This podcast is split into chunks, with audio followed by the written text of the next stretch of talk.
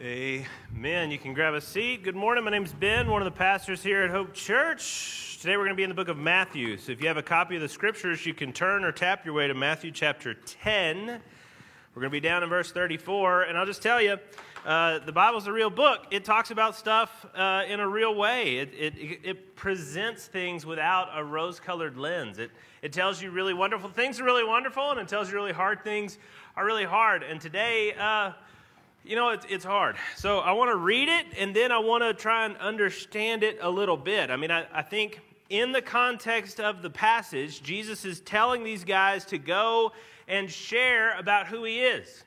The Light Burden is our series right now. We're focused on what this part of Matthew is focused on, and it's focused on the process of believers taking what they know about Jesus and go and sharing that with other people.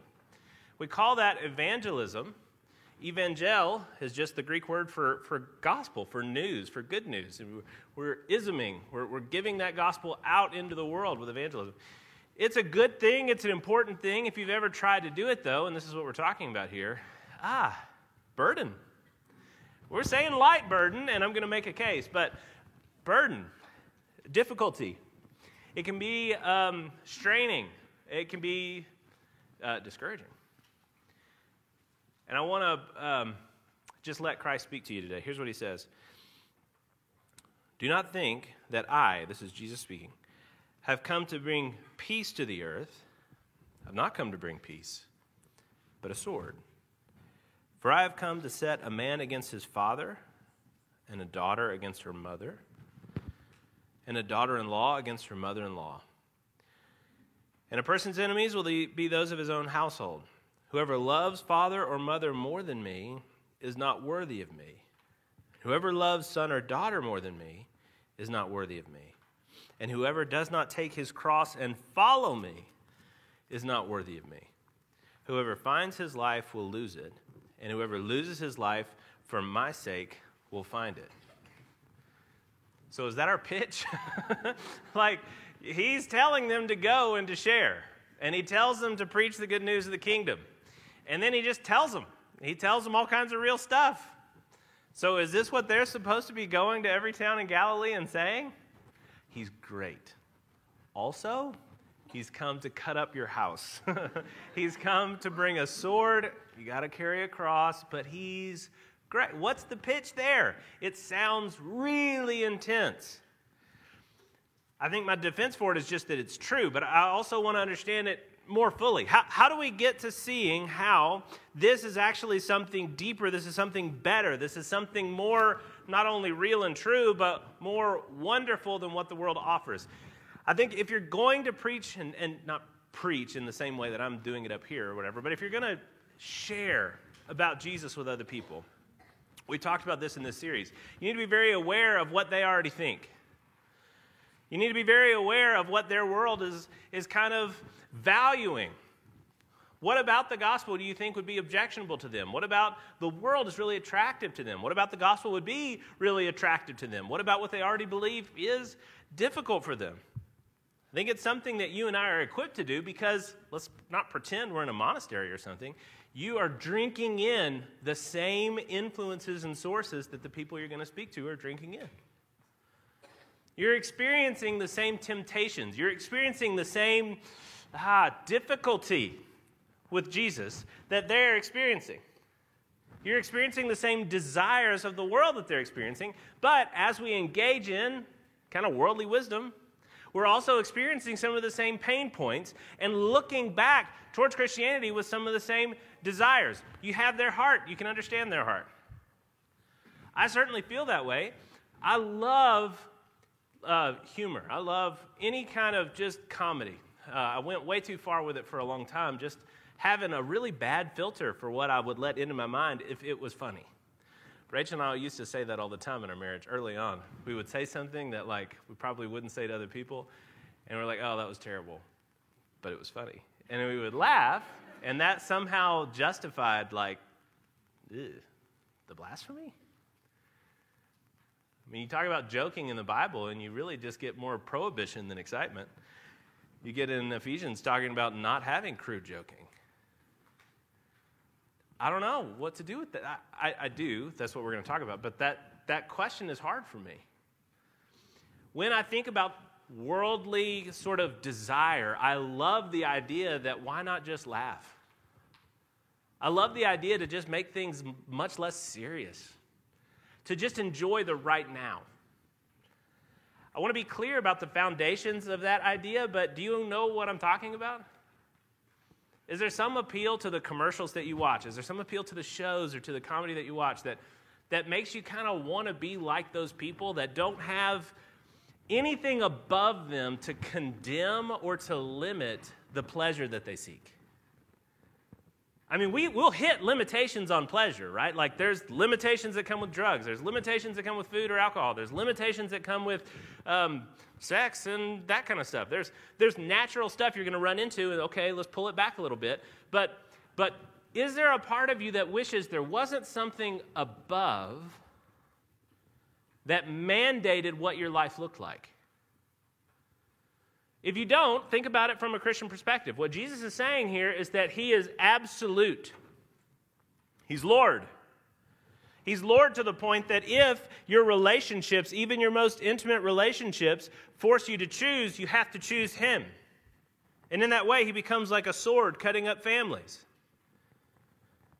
That He is a Lord, but He is a Lord in a fallen world where following Him is going to have opposition to the point that you will carry a cross like He did as an instrument of torture and execution.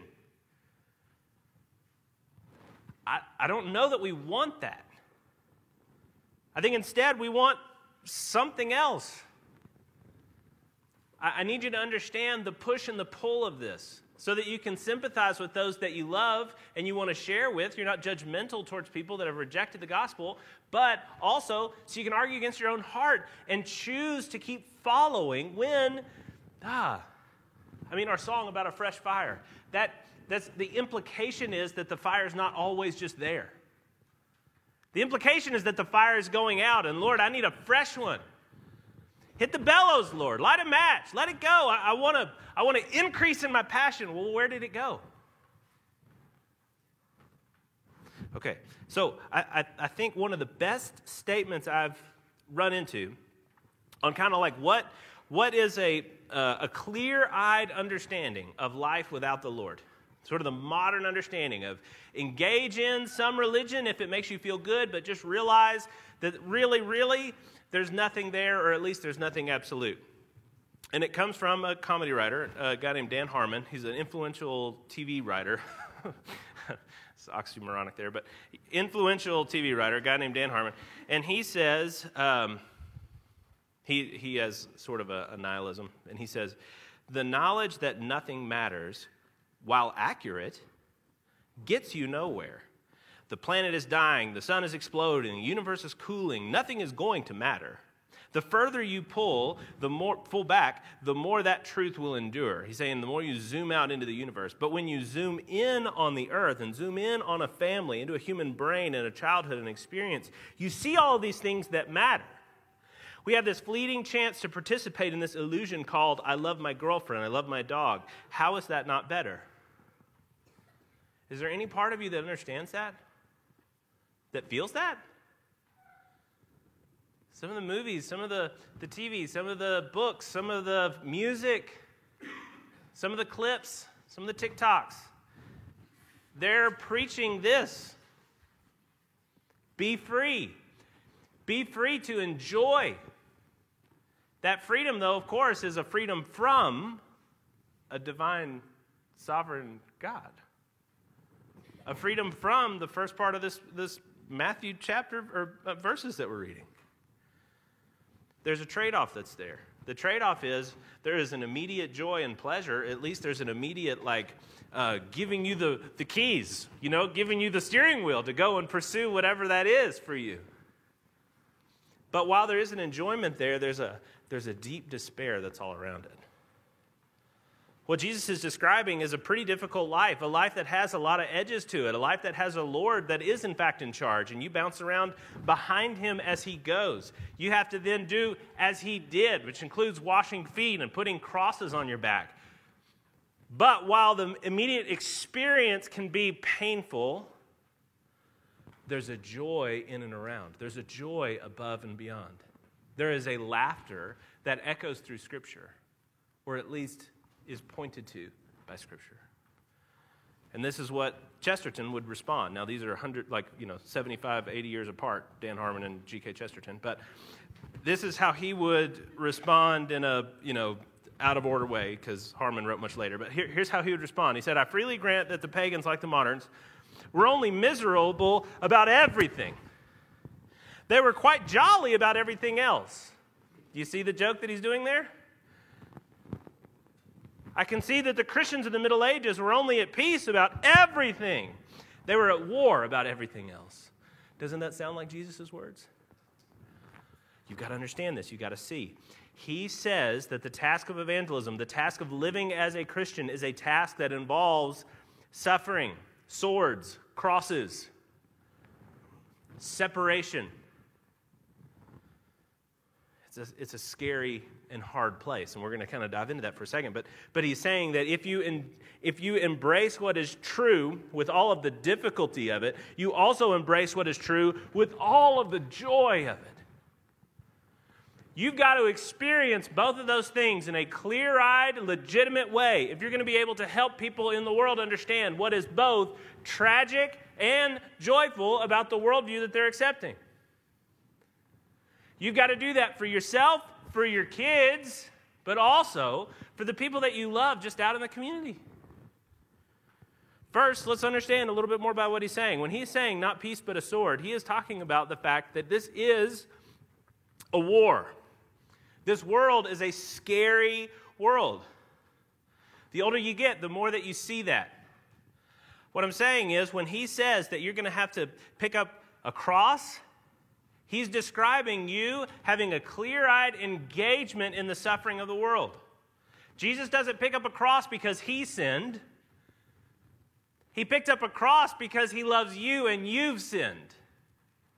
Your life as a believer is not filled with difficulty because you're an idiot. It is, and you, you know, we, we have all kinds of things that we want to learn together, and I need your wisdom to correct my life, and yada yada.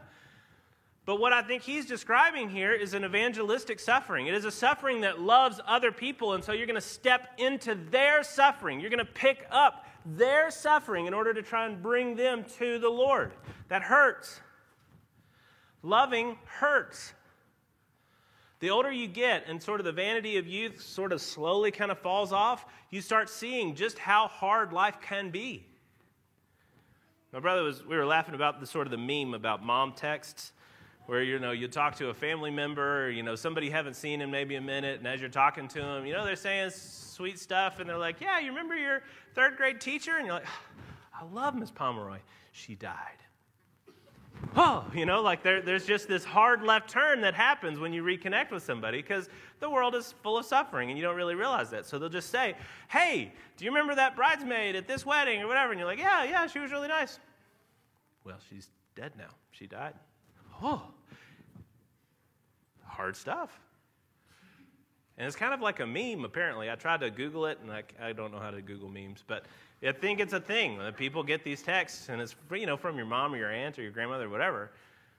Because if you get a if you get a stage above, you get a stage of better sight, better seeing. You you see people's lives 10 years, 20 years, 30 years advance, and you realize it's a world of uncertainty, a world of hospitals, a world of pain, a world of a lot of depression and anxiety and a world of a lot of the resulting addictions and suicides and all the awful stuff that comes from depressions and anxieties that don't get addressed. The world sort of thought everything was getting better and better because technolo- technological advancements and some of the sort of globalization was bringing about um, solutions to stuff that was really hurting humanity for a long time. It seemed like everything was getting really great. And then we sort of took a left turn. This uh, writer named Andrew Sullivan, he said, um, as we have slowly and surely attained more progress, we have lost something that undergirds all of it meaning, cohesion, and a different, deeper kind of happiness than the satisfying of all of our earthly needs. Do you see what he did there? He's describing what I'm trying to describe. That idea that the modern has of like, I'm going to enjoy, I'm going to have satisfied all of my earthly needs, but I'm going to do it in such a way, I'm going to have a premise that means that there's not something around it. There's not a capital E everything around it. There's not a meaning below it. I throw off a sort of obligation, but I also throw off a sort of cohesion and meaning, a deeper, different kind of happiness. Talking about comedy, uh, Jerry Seinfeld had an interview show where he would drive around with other comedians. And the one with Kevin Hart, they're driving around in this like roadster. It's really, really loud. But it's very funny as they're talking. And they were talking about uh, sort of the craziness of their lives hitting it big, hitting it like really big, becoming like super wealthy, and then having children and watching those children grow up, like enter into a world where their parents were like super wealthy. And trying to like reconcile, you know, Kevin Hart grows up on the streets of Philly or whatever, and then he's got all of this money, and his kids grow up with all this money, and he's looking at his kids like they don't know anything about like me or my life. And Seinfeld put it together really in a, a crystal clear way, I think. He said, Our question was things are bad. How do I make them good? He meant, I'm poor. My life is filled with violence. There is a lot of uncertainty in my world. How do I get to a place of security and stability and financial success? Things are bad. How do I make them good? Our kids' question, and now Seinfeld and Kevin Hart's question is things are good. Unbelievable security, notoriety, financial success. Then why do I feel bad. Right here is great. All this early stuff is working. Why do I feel bad? Why isn't there something below or around this that, that actually capitalizes on that deeper sense of happiness? I need you to see this. You got to understand it. What Jesus is saying is that you have to choose Him, and that choosing requires a cutting. That choosing requires a lordship. That choosing is going to assure a certain level of suffering, then why do it? Well, because while everything might be really hard, everything is wonderful. The Christian is going to live a life with a lot of battle. The Christian's going to live a life with a lot of difficulty. But the Christian's going to live a life looking at a Lord who says, resurrection, not just cross. That this world is fleeting. This life is like grass. And then comes capital L life. That we become a people who long for his returning. Have you ever heard somebody say Maranatha? It just means, Come, Lord Jesus. It's a prayer for that returning. Do you understand why the Christian would feel both the longing, the joy, the hope of that, while at the same time experiencing a suffering that's going to just that much more make you long for the world to come? Brother and sister, while we're talking about it right here, do you see how you might feel this same way? Maybe you're not necessarily tempted by this like worldly kind of modern uh, philosophy. Maybe you just really are living it and you're just saying, I'm in but you are experiencing the fire reduction that we're singing about that says, i have got the cross part, I just don't feel like I have the joy part to go with it. I've got the everything suffering part, but I'm having a hard time finding the everything joyful part. Well what happens with that? Observing my own heart, observing you, reading and thinking, a lot of times what happens is you get tempted to go back I was reading this, um, this thing this week, and they were talking about this intense suffering that comes on this Christian group. And there's a group of them that stay faithful and they just don't know what to do, and there's a group of them that really consider going back to their old gods. Lowercase g, heathen gods. Because at least then they can enjoy everything, even if they give up everything.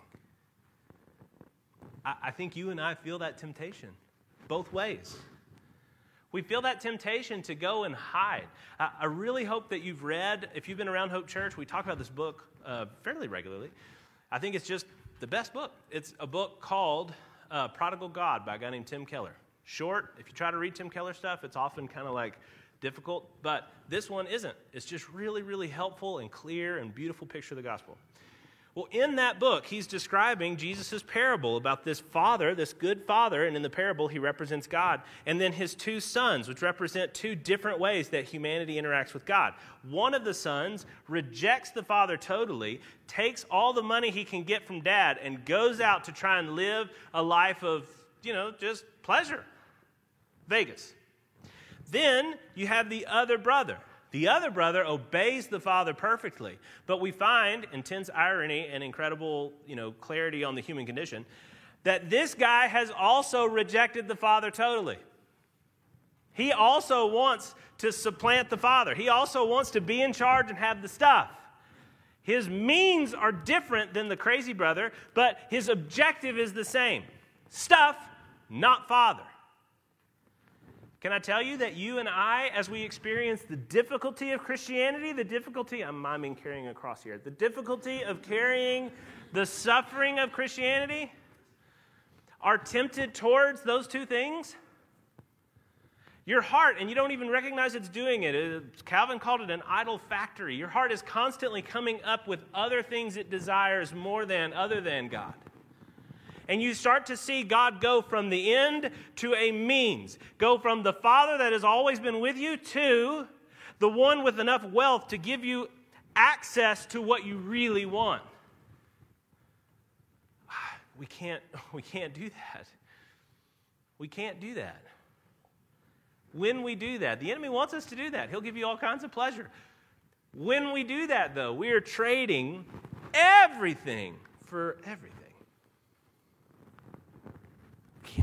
We can't, we can't do that. We can't do that. We can't see that. We, we have to have something better. We have to have something greater. And the only way to do that, even when you're in this despair, even when there's a grinding aspect, even when it seems so lengthy. I mean, Peter, just, he talks about, he quotes Isaiah and other parts of Scripture. He talks about how we're like a grass, we're like a fog. We're there in the morning, we're burned away by mid morning. But life doesn't feel that way to me. It feels lengthy, it feels grinding. And yet, here is the blessing. Here is the everything. Here is the joy. Whoever receives you receives me. This is Jesus telling the disciples that when you speak on his behalf and you are received as you're speaking, they are receiving not only the disciples, but Jesus. Whoever receives me receives him who sent me. I'm not just this guy, I'm Jesus, I'm God. And those that receive me are receiving the Father. If you've seen me, you've seen the Father. The one who receives a prophet because he is a prophet will receive a prophet's reward. And the one who receives a righteous person because he is a righteous person will receive a righteous person's reward. What's the joy? The joy is this description of rewards. The joy is this description of something greater, something deeper, something more actually fulfilling and fulfilling in a different way. It doesn't just make your belly full, it makes your heart full. He's describing the fact that he is with you. You have to give up everything, but what you get is Him. And if you get Him, you get everything.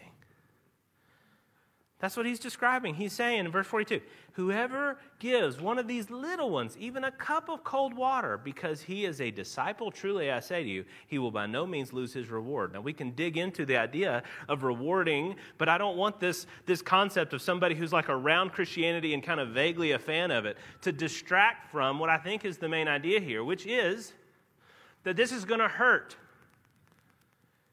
If you're doing this right, there's going to be days when you really need a cup of cold water and you don't have means to get it. Have you thought about that? In this word picture that he's got here of somebody that is caring for a prophet or somebody who's receiving a righteous person or somebody who is giving even one of these little ones a cup of cold water in his name. In that word picture, you, if you're the one that is sent by Jesus, aren't even able to get yourself a cup of cold water. You, if you're the one being sent by Jesus in this word picture, are hurting. Why would you do that? Well, because you get Him. All right, I, I, talked a little bit about laughter and comedy writers and comedy and some of the stuff that I've thought was cool in other times past, and I want to find in Scripture. Like, I love to laugh and I want to find laughter in Scripture. Like, where is it? Have you tried? It's not easy, it's not on every page. Laughter actually is usually negative in Scripture. Laughter in Scripture is usually derisive laughter. We get Sarah and Abraham laughing at God when he said that Abraham or uh, that old Sarah was going to have a baby. that's called scorn. You know, that's not what we're always after. I mean, Rachel and I, we can be judgmental and laugh, scorn laughs, and like enjoy scorn laughs, but that's not what we're after. Okay, well, scorn laughs. I don't want that. There's Yahweh who laughs in scorn at those working against him in Psalm 2. He who sits in the heavens laughs at the kings of the earth as they try and burst their bonds apart. He laughs. He takes an iron scepter and he dashes them into pieces. Ooh. That's like if wrestling was serious and they're laughing at their enemies before they go and, you know, pile drive them or whatever. He, he's laughing there. That's laughter, but that's not really what we're talking about. There's this idea that laughers now will be weepers then. Luke 6, this is sort of Luke's Sermon on the Mount. Blessed are you who weep now, for you shall laugh. Woe to you who laugh now, for you shall mourn and weep. Okay, that's a good description of what we're talking about, about what will be and what is. But where's the joy here? There's one more spot where laughter happens in Scripture that I know of. There's a part of Scripture in Genesis where Isaac is in um, a foreign land. So, Abraham, this is just to give you real brief God creates everything. You have the fall, you have the flood. Then you have God pick this one guy, Abraham, take him out of the, the Chaldees, the, the place where he was, and, and brought and made kind of just a wanderer. He wanders through what will be the promise. It's called the promised land because it's not his land to have, it's his land that will be for his descendants. But he's, he's led around and kind of wandering in these different places, and he becomes God's man. He becomes the one through whom God is going to bring all of this stuff not only the nation of Israel, not only the law, but Jesus himself. Through your family, Abraham, I will bless the whole world. We talked about that a week or two ago. Well, Abraham's son of the promise was Isaac, the one that he and Sarah were laughing at God about. It was a guy named Isaac. Isaac, as he grows up, he inherits that mantle of the promise. It's his job, or God's going to do through him, the continuing of the race of the Israelites and the promise. But again, it's a promise. It's not a reality yet. They're just still, they're kind of wandering around in hostile territory. And Isaac actually does what Abraham did at one point, a little weird he pretended that his wife was his sister so that when they were in this hostile land, he wouldn't be killed because his wife was so hot. I'm just telling you what it says. But when he's in one of these hostile environments, the king of that place, who was told by Isaac that his wife, Rebecca, was his sister, sees them and he knows that they're married. Do you know how he knows that they're married? He, see, he sees them laughing together. They're just sitting together, doing whatever they're. I'm always imagining like a household chore. They're shelling beans or something, and, and they're just laughing. And they're laughing in a way that he doesn't think is scorn laughing. They're laughing in a way that is love laughing. They're laughing in a way that makes the king go, They're married. I know he said sister, but you don't laugh like that with your sister you see what I'm getting at? There is a love laughter that does come. You have to give up the world to get Jesus, but when you get Him, you get love. You get a love that explodes, that, that shakes with the jolly, joyful laughter of love. When Jesus is saying all of these things, he is saying that we are his. We're a disciple with his name on us. We're a prophet for his cause. We are being sent in his name. We are him. We are his. We're being identified with him. We're becoming sheep in his pasture. We're being adopted into his family and given his name. We're being given a ring. We're being married to him. I don't know if you understand exactly how amazing that is, but I hope that you will. I hope there are relationships in your life that are so filled with love. It doesn't have to be marriage love. That there are relationships in your life that are so filled with love that when you're around those people, you just can't stop laughing. You're just so happy that you're looking for any excuse.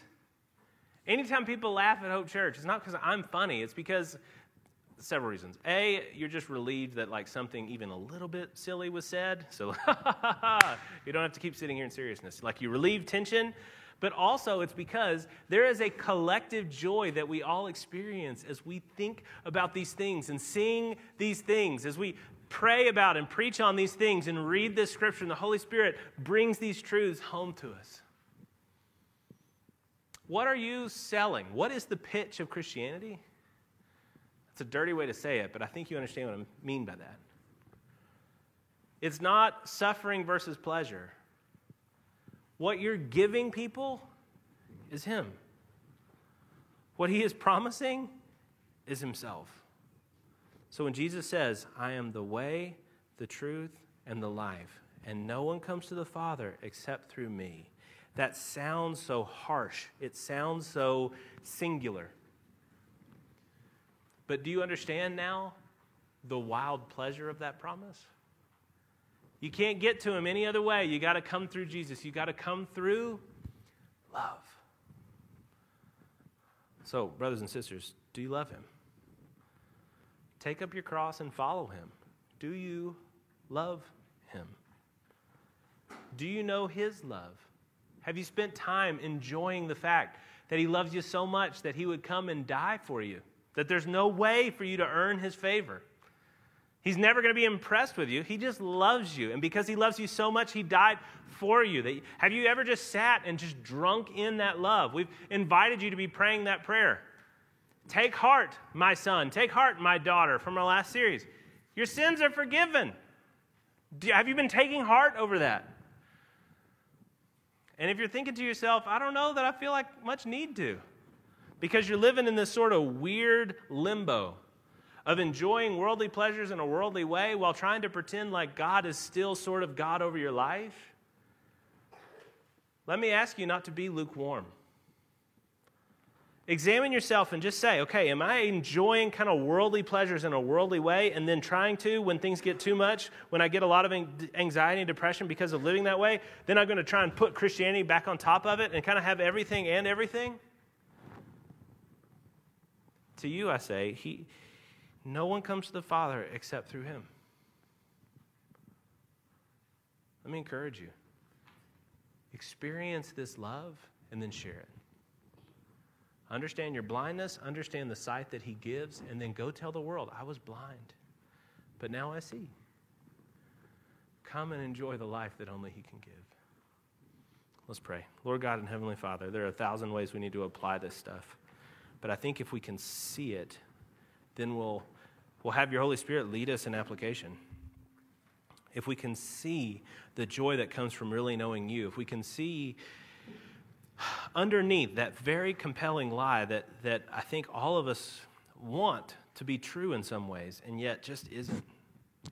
That we would embrace the suffering that comes with following you, that we would embrace the life of holding a cross and following you, even with the division that that creates, Lord. That, Father, it, may look like missions in the Middle East, but it may also just look like showing up a little early to help set up or tear down, jumping in with kids' ministry doing something for your neighbor across the street, trying to have your house clean enough to have somebody over every now and again. Baby steps, Lord, maybe. But I think eternally impactful steps if we will understand these things and bless your name in these ways. We pray that we would for your glory, Lord. In your holy name we pray. Amen.